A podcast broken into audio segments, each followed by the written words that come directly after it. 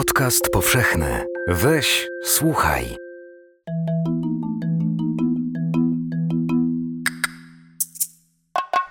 Wybiła czwarta nad ranem, gdy de Graal zakończył lekturę podróży zimowej.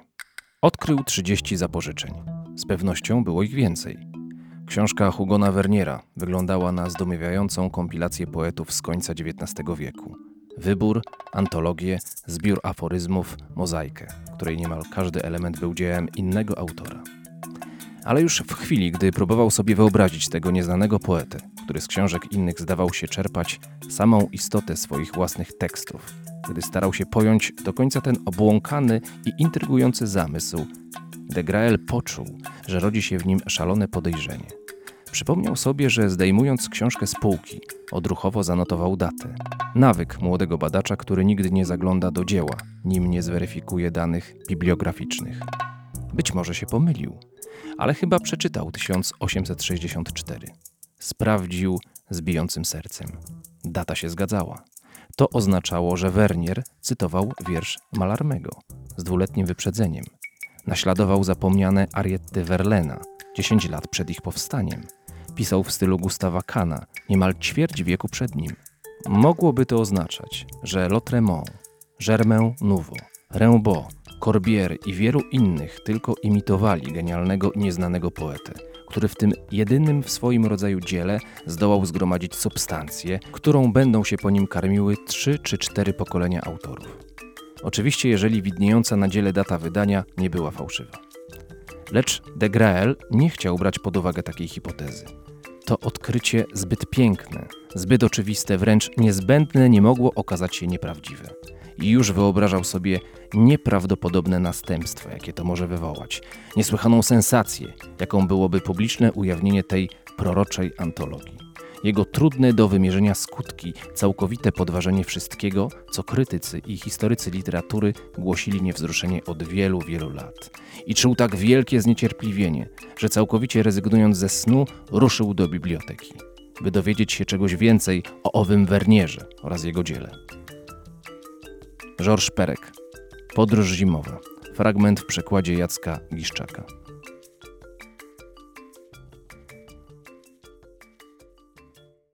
1979 roku Georges Perec opublikował krótkie opowiadanie Podróż zimowa. To historia, w której młody literaturoznawca Vincent de Grael odkrywa przypadkiem niepozorny tomik poezji nieznanego mu zupełnie Hugona Verniera. Rozpoczyna lekturę i każda kolejna strona budzi w nim coraz większy niesmak. Bez problemu rozpoznaje w tych wierszach fragmenty żywcem przepisane od największych klasyków francuskiej poezji. Pod koniec lektury zerka jednak na datę wydania tomiku i ze zdumieniem, a nawet z przerażeniem odkrywa, że został on opublikowany wcześniej niż którykolwiek ze splagiatowanych poetów. Płynie z tego wniosek, że najważniejsi francuscy twórcy byli w zasadzie epigonami, jeśli nawet nie oszustami. Gdy po jakimś czasie bohater próbuje ponownie odnaleźć tomik, okazuje się, że zniknął on bez śladu.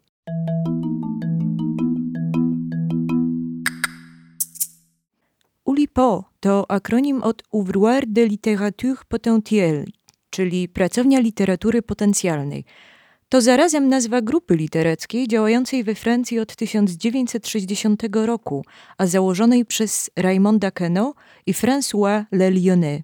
Jej członkowie od lat zafascynowani są możliwościami produkcji literackiej, które daje matematyka, teoria prawdopodobieństwa i wszelkiego rodzaju generatory tekstów.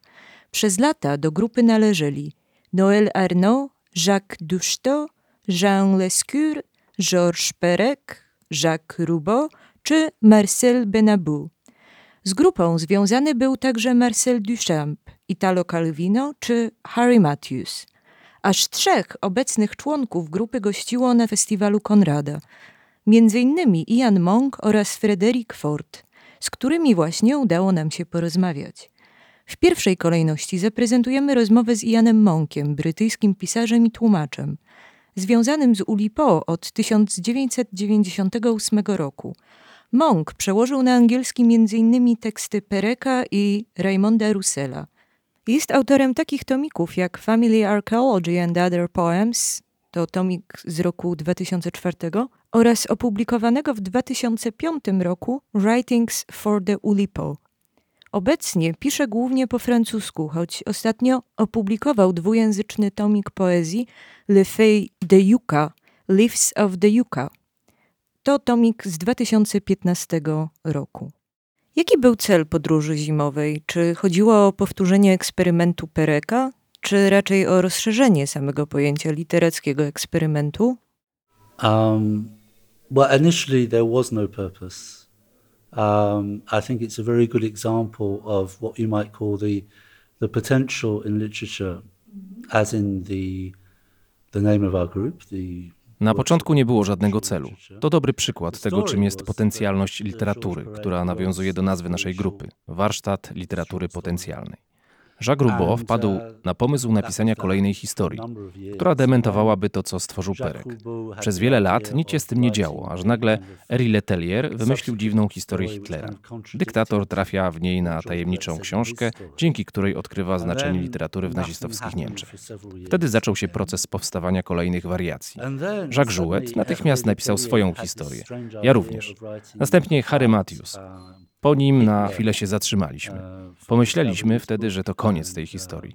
Ale po kilku latach Jacques Jouet ponownie ją uruchomił, pisząc kolejne opowiadania pod pseudonimem Michał Gorliuk. Wtedy znów rozpętało się szaleństwo. Każdy pisał swoje historie. To było zupełnie nieprzewidywalne. Nigdy nie planowaliśmy 400-stronicowej powieści kolaboratywnej. To dobry przykład potencjalności literatury, tego jak skromny pomysł może doprowadzić do niespodziewanych efektów. In the sense that um, you never really know what's going to happen, and very small ideas can suddenly produce very big results. Czy to w takim razie powieść kolaboratywna, czy może chodziło o jakąś serię tekstowych interwencji? Yeah, it's it's really that. It's not really. I mean, a collective novel. I, I'm not even sure what, what a collective novel is, if, if such a thing exists.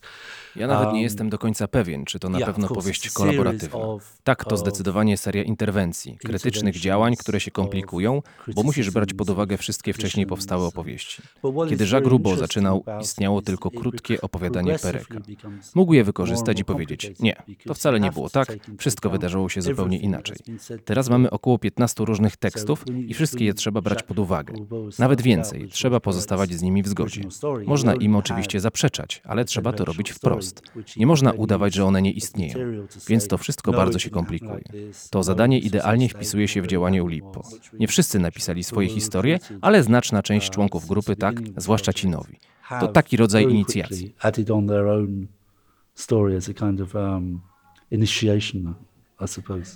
Czy istnieje syndrom werniriański? The venereal disease. Choroba werniriańska? Tak.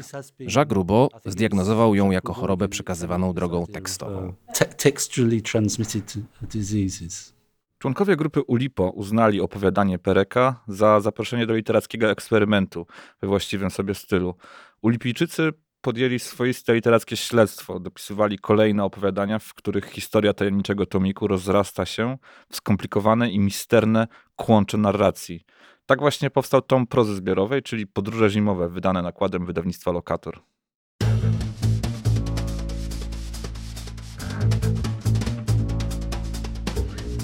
10 czerwca 1946 roku o świcie J. Edgar Hoover, szef FBI, opuścił klub, gdzie z kilkoma przyjaciółmi i przedstawicielami lokalnej fauny uczestniczył w orgietce. Wrócił do domu i mając zbyt mało czasu, by wziąć prysznic, założył białą koszulę i szary garnitur, bezpośrednio na gorset, jedwabne pończochy oraz pas do pończoch. Następnie zjechał na prywatny parking i kazał kierowcy zawieźć się na lotnisko. Gdy usadowił się już wygodnie w fotelu swojego prywatnego samolotu, próbował zasnąć, lecz podniecenie ściśle tajną misją, którą miał wypełnić i krągłymi kształtami stewarda było tak przemożne, że czuwał przez długie godziny lotu nad Atlantykiem, aż do chwili lądowania w Berlinie. Innego 10 czerwca, 53 lata później, John Scale obudził się jak zwykle o dziewiątej, zrobił sobie herbatę i przejrzał pocztę. Nadal nie otrzymał artykułów na temat cyklicznej kompozycji średniowiecznych powieści francuskich, na które czekał od wielu dni, zapewne z powodu strajku francuskiej poczty. Zirytowany przyrządził sobie śniadanie i zaczął się zastanawiać, czym zajmie się tego ranka. Ponieważ nie miał nic specjalnego do roboty, postanowił przejść się na zorganizowany na jego wydziale kiermasz książek. Kiermasz urządzono w niewielkiej salce Students Union. Udał się tam i zaczął przechadzać między rzędami książek. Większość tytułów w ogóle go nie interesowała. Dla studentów i profesorów ta wyprzedaż była okazją do pozbycia się niepotrzebnych książek. Przejrzał sfatygowane wydania autorów klasycznych i zakurzone tomy starych krytycznych opracowań, by w końcu trafić na cztery niewielkie książki sprzedawane w komplecie za śmieszną sumę 5,5 funta. Była to Podróż zimowa Georgesa Pereka, Podróż izmowa Jacques'a Ruboda, Podróż Wielkiego Wodza Herviego Leteyera i Interreise Jacques'a Jouetta. Nazwiska autorów nic mu nie mówiły, nawet nazwisko Perek, gdyż tego młodego profesora literatury francuskiej na Uniwersytecie w Londynie interesowały wyłącznie dzieła z XII wieku. Ian Monk, Podróż Hoovera, fragment w przekładzie Jacka Giszczaka. Każdy członek ULIPO ma swoją definicję tego, czym jest pisanie poprzez narzucanie sobie różnych ograniczeń. Jak to wygląda w Pana przypadku? Czym takie pisanie różni się od doświadczeń innych pisarzy? Well, it it is and it isn't different. In fact, because the way we look at it is that all forms of writing have restrictions. Właściwie nie różni się niczym. My po prostu wiemy, że wszystkie formy pisania mają swoje reguły. Nie można pisać bez reguł. Powieść, poezja zawsze są jakieś zasady i ograniczenia. Stopień ich skomplikowania nie ma znaczenia. Moim zdaniem odróżniamy się od innych pisarzy tym, że bardziej świadomie traktujemy formę literacką. Inni twórcy piszą tak, jak jest to naturalnie przyjęte w danym momencie historycznym. Łatwo to wyjaśnić na przykładzie poezji. Do końca XIX wieku liryka miała rymy. Albo poetom naturalnie nasuwał się sonet jako gatunek. Nikt nie zastanawiał się, dlaczego pisze akurat sonet. Po prostu tak się pisało. Później pojawił się gwałtowny sprzeciw wobec formy klasycznej i zaczęto pisać wiersze wolne. Dziś jest normalne, że wers urywa się na środku strony i przechodzi do następnej linii. My po prostu podkreślamy, że żaden z tych sposobów nie jest naturalny. To formy kulturowo i historycznie zdeterminowanego pisania, które mogą być dowolnie wykorzystywane. W taki sposób myślimy o pisaniu. Podejmujemy świadome decyzje w kwestii formy. Poza tym robimy to, co wszyscy. Making conscious decisions about what we're doing formally. Otherwise, we practically do what everybody else does, I guess, in the end. Nie boicie się, że czasem ten eksperyment może pójść za daleko, że czytelnicy tego nie zrozumieją? I will also give you a personal answer, but I think most members of the group would say approximately the same thing. To moja prywatna opinia, ale myślę, że pozostali członkowie grupy mogliby się z nią zgodzić. Kiedy piszę książkę, jej formalna struktura jest dla mnie, a nie dla czytelnika. Pomaga mi w konstruowaniu książki. Czytelnik czyta książkę jako książkę, nie jako formalną strukturę. Tak samo, gdy słucha się Mozarta. Nie podziwia się wtedy struktury klasycznej symfonii. Oczywiście można delektować się głębszym, formalnym poziomem dzieła, ale to nie jest konieczne ani w muzyce, ani w literaturze. To, co ja sam próbuję robić, to pisanie książek, które można czytać jak każdy inny. Myślę, że nikt z nas nie tworzy literatury dla samego eksperymentu myślowego. Takie podejście zupełnie mnie nie interesuje. That you write something which is incomprehensible and needs to be read only as a kind of thought experiment with language. That doesn't interest me at all. Co tak szczególnego jest w tekście Peryka, że akurat ta historia stała się podstawą całego projektu? I don't think that that's particular to Perec, and I don't think uh, Perec had any notion that that was going to happen. Nie wydaje mi się, żeby była to specyfika Pereka. Nie sądzę też, żeby przewidział dalsze losy podróży zimowej. To, co z nią zrobiliśmy, można powtórzyć z każdą interesującą historią. Oczywiście niektóre historie mają większy potencjał. Historia Pereka to jednak szczególne zaproszenie. Oczywiście, jest u niego tajemnica.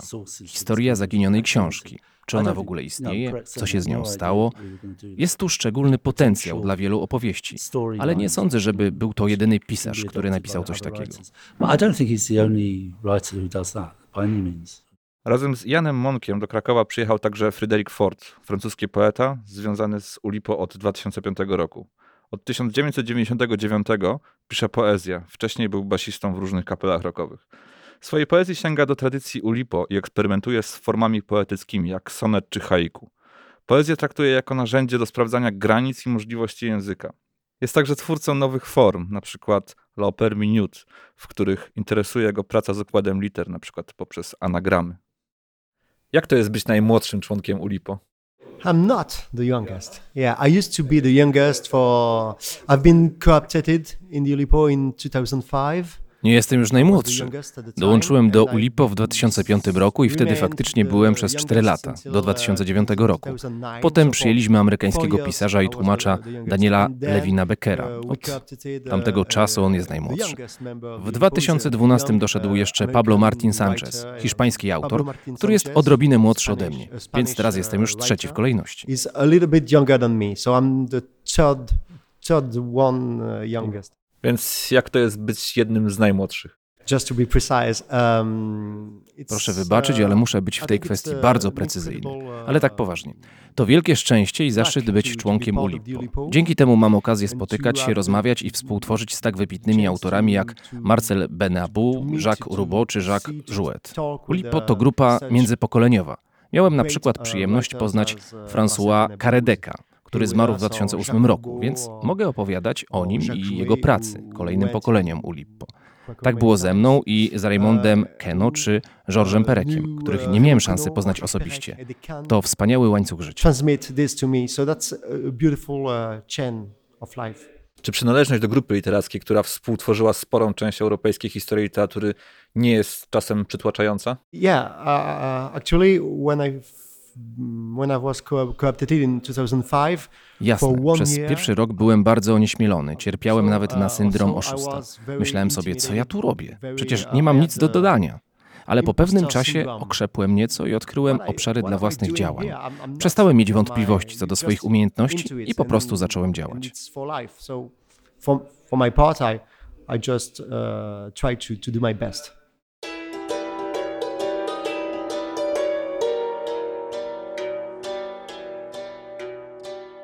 12 września 2004 roku odwiedziłem Jacques'a Joueta w jego paryskiej rezydencji.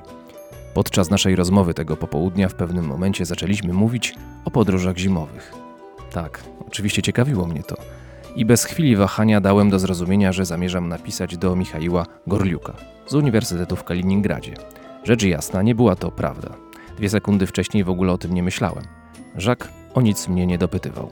Zrobił tylko rozbawioną minę, powiedział coś takiego, naśladując akcent z południowo-zachodniej Francji, po czym nalał mi kolejną filiżankę wyśmienitej zielonej herbaty. Przeszliśmy do innego tematu. Kilka godzin później, w nocnym pociągu do Tuluzy, długo nie mogłem zasnąć. Skąd wpadł mi do głowy pomysł pisania listu do Gorlioka? Owszem, byłem pod wielkim wrażeniem tekstu, jeśli podróż zimową nocą. Ale dlaczego powiedziałem, że do niego napiszę? Sądzę, że rozmowa z JJ coś we mnie obudziła. I to coś, co zrozumiałem przemierzając noc, miało związek z Harrym Matthewsem. Nazajutrz wieczorem wyjąłem z biblioteki i położyłem na łóżku 11 podróży z niezłomnym postanowieniem, że przeczytam je po kolei. Co zabrało mi trochę czasu. Znów spałem krótko i niespokojnie i śniły mi się historie. Hugo Wernieriańskie. Frederick Ford, Podróż wyśniona. Fragment w przekładzie Jacka Bliszczaka.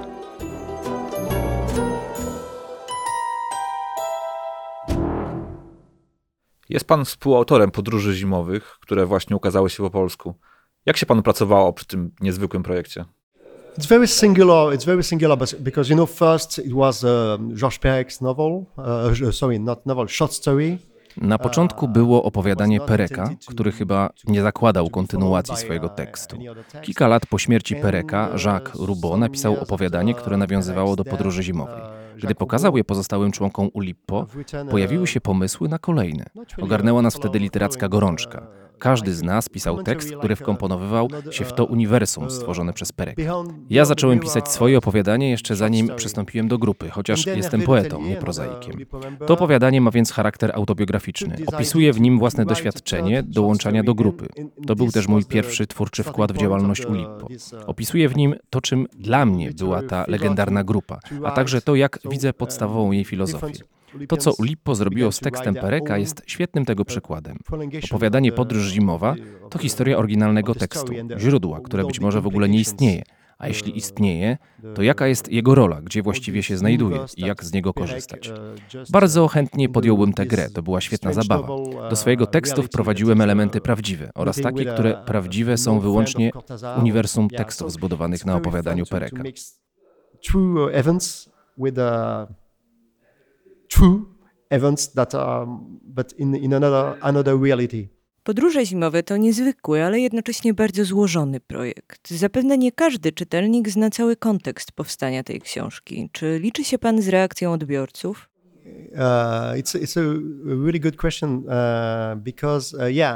To bardzo ważna kwestia. W pewnym sensie ten projekt może być odebrany jako jeden wielki hermetyczny żart literacki. Nie ukrywam, że świetnie się bawiliśmy pisząc nasze teksty. Mam nadzieję, że czytelnicy to dostrzegą i też będą się śmiać podczas lektury. Ale zdaję sobie sprawę, że to specyficzne poczucie humoru zdecydowanie nie dla wszystkich. Trzeba lubić ten rodzaj literatury, która miesza rzeczywistość i fikcję, zamazując jednocześnie granice między jednym a drugim.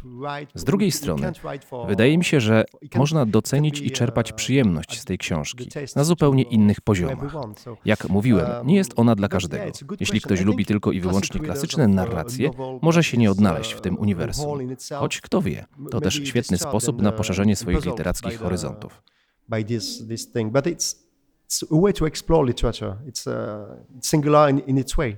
Mówił pan, że Perek nie przewidywał takiego rozwoju wypadków. Ale czy na pewno? To opowiadanie jednak w specyficzny sposób zachęca do udziału w takiej literackiej grze.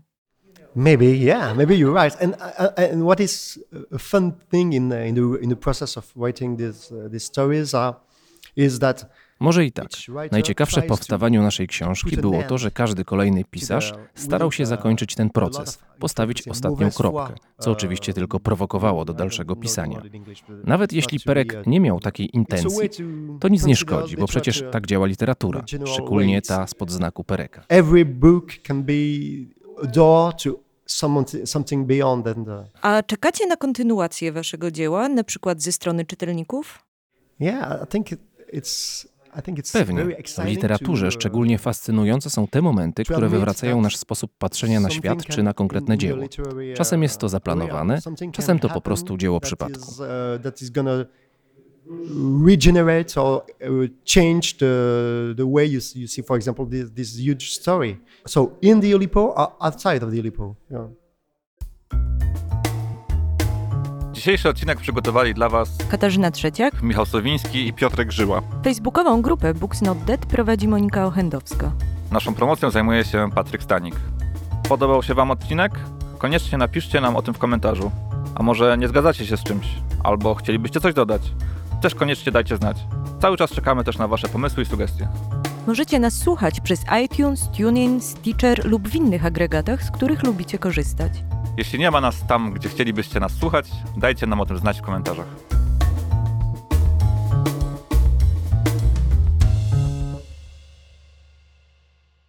Podcast powszechny. Weź, słuchaj.